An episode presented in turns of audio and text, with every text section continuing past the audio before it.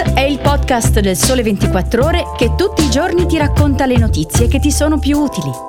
Su tutte le piattaforme gratuite e sul sito del Sole 24 Ore.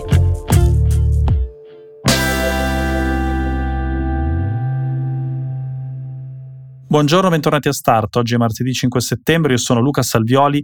Le tre notizie di oggi: la prima, parliamo della strategia della Gran Bretagna per combattere le future pandemie; la seconda, il Burning Man in corso in Nevada quest'anno sotto la pioggia; infine un anniversario, perché Google è nata 25 anni fa.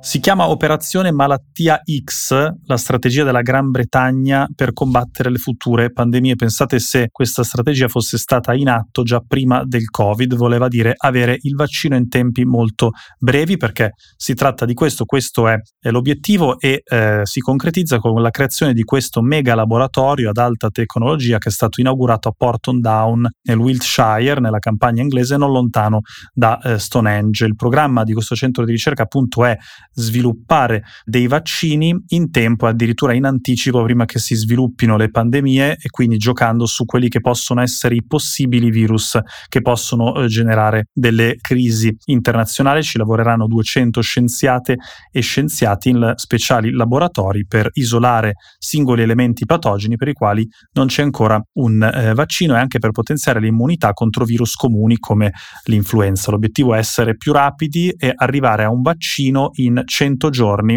contenendo i rischi prima che possano avere un impatto devastante come quello che ha avuto e che abbiamo conosciuto con il Covid-19. Sono i giorni del Burning Man in Nevada, un festival di 8 giorni che si svolge tutti gli anni dal 1991 nel deserto a Black Rock City. Quest'anno però lo scenario è molto diverso, perché a causa delle forti piogge il festival si sta svolgendo in mezzo al fango. Ci sono 70.000 persone che sono bloccate nel deserto, le autorità hanno detto di non uscire, di conservare l'acqua, il cibo e il carburante, di condividerlo con i propri vicini, perché appunto è un festival dove si partecipa con i camper, con le roulotte, con le tende e con i propri generatori di corrente. Una situazione che è gestibile perché ormai va avanti da diversi anni in condizioni normali e quindi di caldo e desertiche. Tendenzialmente si esce il pomeriggio, gli eventi sono soprattutto la sera. Quest'anno con il fango è una condizione eccezionale e molto complicata, tanto che c'è stata una vittima. Potete trovare alcuni video online molto insoliti rispetto alle immagini tradizionali del Burning Man, dove appunto persone vestite in maniera molto eccentrica possono portare la propria arte o semplicemente andare a curiosare.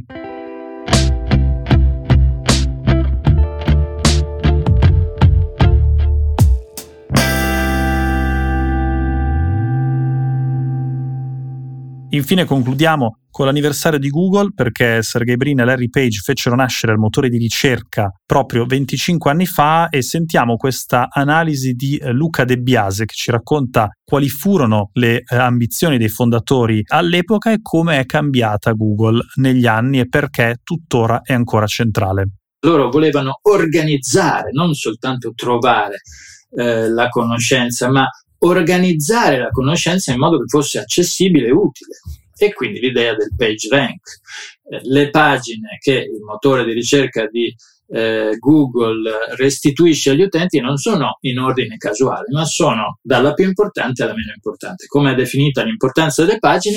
Bene, questo lo decide il resto della rete, perché se una pagina ha avuto molte citazioni, è stata linkata molto da altre pagine, quella pagina diventa più importante per Google e quindi in effetti diventa più importante anche per gli utenti. Questa idea piace subito, Google cresce alla velocità di internet, la quantità di informazione che va su internet cresce costantemente, e con essa Google, che è fondamentalmente simbiotico con la rete fino a questo punto. La crescita di Google è talmente grande che le nuove pagine, le nuove conoscenze cercano di farsi trovare più facilmente possibile da Google.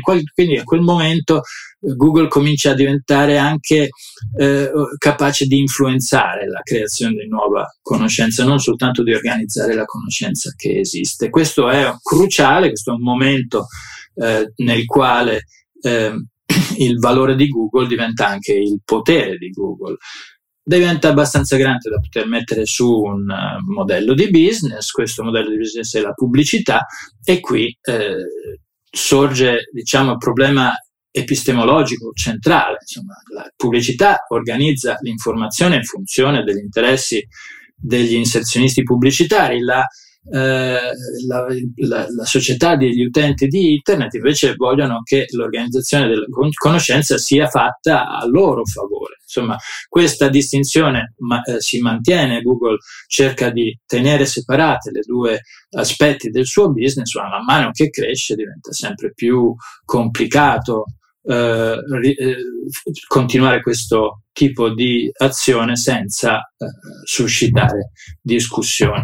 In effetti, a un certo punto è talmente grande Google che la sua raccolta pubblicitaria è più grande della somma della raccolta pubblicitaria di tutti i giornali del mondo. A questo punto la sua capacità di influenzare la conoscenza è enorme, e le autorità antitrust se ne occupano, gli utenti discutono, i concorrenti rimangono sempre indietro, continuano a tentare di trovare soluzioni per erodere il potere di Google.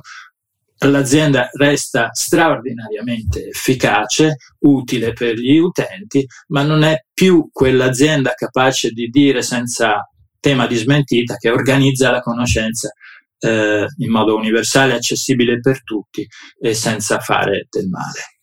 E questo era Luca De Biase a concludere l'ultima notizia per Start di oggi. Noi ci risentiamo domani, vi auguro una buona giornata.